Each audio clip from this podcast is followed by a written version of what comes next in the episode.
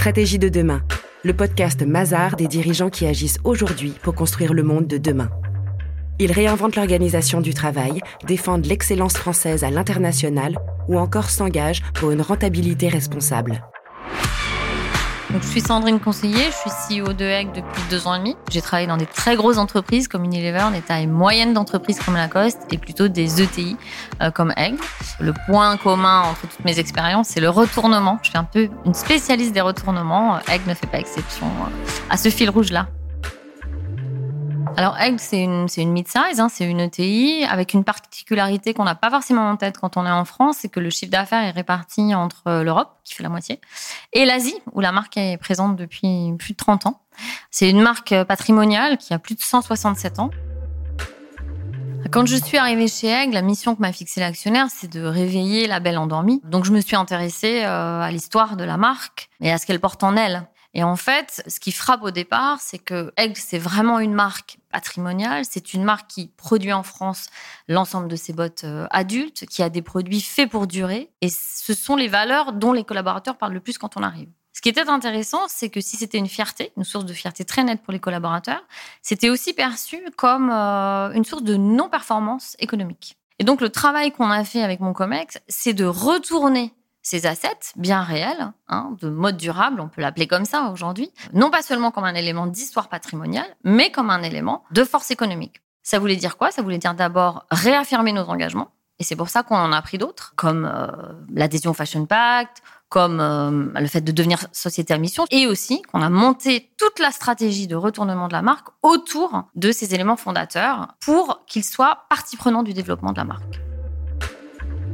Donc on a monté le plan Positive Impact. Chez Egg, il n'y a pas un plan stratégique et un plan RSE. Il y a un plan stratégique qui est ce plan Positive Impact. Il a trois piliers, un pilier people, un pilier planète et un pilier product. Le pilier product, c'est notre influence directe, c'est les produits qu'on met sur le marché. Comme on a fait notre empreinte carbone, on sait que 78% de cette empreinte vient de ces produits. Donc on a forcément un plan de réduction de l'empreinte sur ces produits. Le pilier people, c'est à la fois nos collaborateurs, mais aussi nos clients. On veut les embarquer en fait, dans cette aventure qui est la nôtre, puisque, in fine, c'est le client qui va utiliser le produit. Donc, il y a un certain nombre d'actions, comme le lancement d'un site de seconde main, par exemple, qui sont liées au fait d'embarquer le client dans euh, le travail qu'on fait. Puis, le troisième, euh, le troisième pilier, c'est planète. Planète, quand on est une marque liée à la nature, c'est finalement notre terrain de jeu qu'on préserve. Et là, on est sur la biodiversité et puis aussi sur euh, des réductions chiffrées et engageantes de l'empreinte carbone. C'est ainsi qu'avec ce plan, on couvre l'ensemble du développement stratégique de la marque et l'ensemble des engagements qu'on prend pour le réaliser. Pour concilier cet engagement et la rentabilité, il faut déjà avoir un business model qui le permette. Dans la mode, on a deux business models. Il y a un business model qui est fondé sur du volume, c'est-à-dire on vend beaucoup de produits à très bas prix, qu'on source à très bas prix aussi, et la rentabilité, elle se fait par le volume. C'est évidemment pas le business model de Aigle. Et puis, on a un business model qui est fondé sur la valeur, donc plus la qualité, qui est on vend plutôt moins de produits, mieux sourcés, qui coûtent donc plus cher à produire, qu'on vend aussi plus cher à nos clients, mais on en vend moins.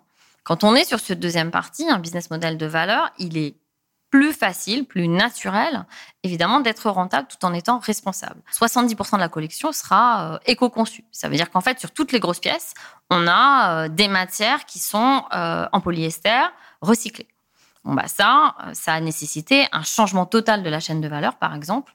Et ça vient évidemment souligner l'engagement qu'on a. Ça nous permettra bah, de réduire notre empreinte carbone puisqu'on a pris cet engagement de façon très, très, très, très formelle. L'éco-conception, c'est évidemment un élément essentiel pour nous. D'abord parce que c'est ce qui va nous permettre de réaliser notre baisse d'empreinte carbone. Hein. Euh, le marché aujourd'hui, dans les différentes études qu'on peut voir, est entre 5 et 10 euh, le marché euh, de la mode en France. Nous, on était à 10, donc finalement dans le marché euh, au printemps-été 2021. On est à 70 sur l'automne-hiver 22, qui est donc déjà en showroom, hein, puisque largement produite. Bien sûr, notre objectif, c'est d'être à 100, parce que, in fine, on a des objectifs de réduction d'empreinte carbone qui sont importants. Puis je dirais que quand on a fait 70, on a fait quand même l'essentiel de l'effort. Donc finalement, les derniers 30, ils vont être moins difficiles à, faire que les 70 premiers, c'est sûr. Dans la mode, il y a un élément de fonction euh, sur lequel tout le monde s'accorde sur règle. Hein. C'est une marque qui, euh, en termes de qualité, de fonctionnalité, sort numéro un dans toutes les études quanti euh, qu'on peut faire et c'est justifié parce que les produits sont assez incroyables. La désirabilité, c'est ce qui fait qu'on a envie de porter un produit. Personne n'achèterait un produit simplement parce qu'il est durable ou parce qu'il est éco-conçu.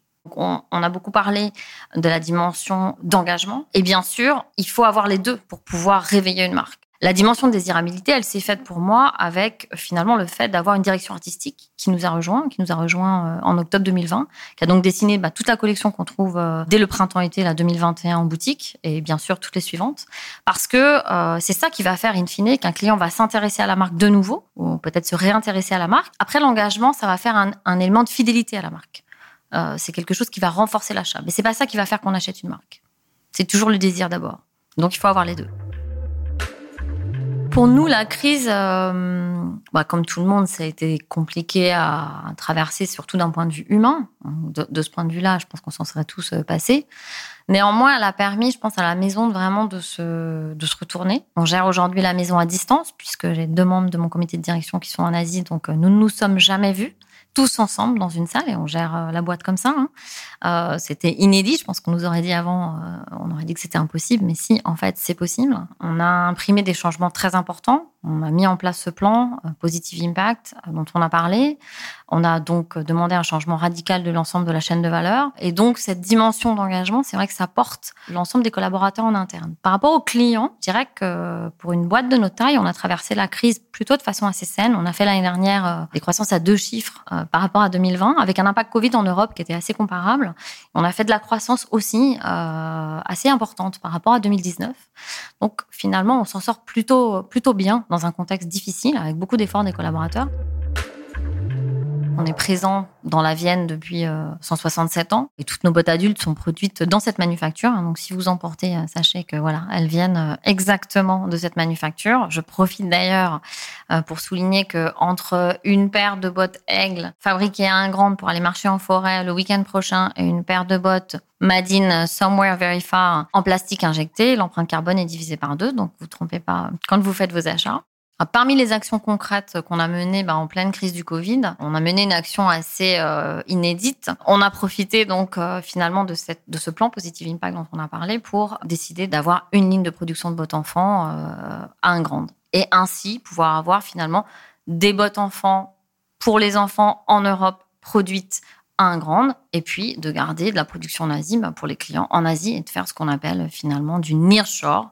On produit plus près de son client, qui a une tendance qui, je pense, va se développer parce qu'elle est tout simplement plus vertueuse et plus flexible. On espère pouvoir montrer que euh, finalement, une marque qui s'engage très concrètement dans la mode responsable peut réussir. Un exemple concret euh, d'action qui a marqué à la fois nos clients mais aussi nos collaborateurs, c'est la décision de, fermeture pendant le Black Friday. Le Black Friday, c'est euh, en fait une opération qui, qui, dans la mode, est très très génératrice de business mais aussi qui est relativement décriée par les consommateurs qui ont donc une attitude ambivalente, hein, puisque 70% d'entre eux déclarent euh, j'achète des choses euh, qui ne sont pas vraiment utiles, mais malgré tout, c'est un moment euh, de très très forte consommation.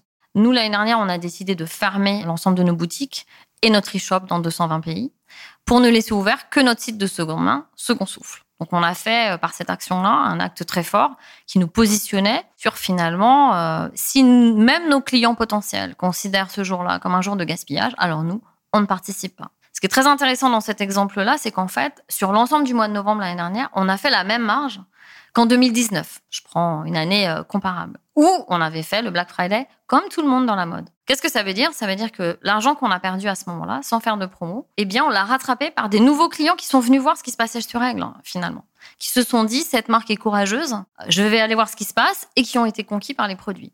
Et ça a été très important pour nous, je dirais, sur l'ensemble des parties prenantes, en interne aussi, parce que les collaborateurs se sont dit, cet engagement-là, oui, il peut être source de valeur économique. Et c'est là qu'on aura gagné notre pari. On n'est pas dans une posture sacrificielle. Ce qu'il faut montrer, c'est que cette mode responsable, elle peut fonctionner. Ça, c'est un très bon exemple de fonctionnement et qui nous encourage évidemment à continuer.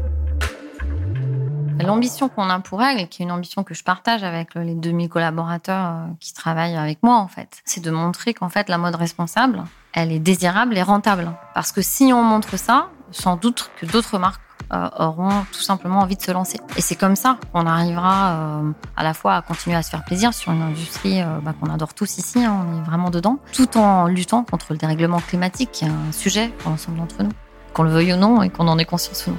Et c'est ça notre ambition finalement. Retrouvez tous les épisodes du podcast Stratégie de demain sur toutes les plateformes d'écoute et sur le site mazar.fr.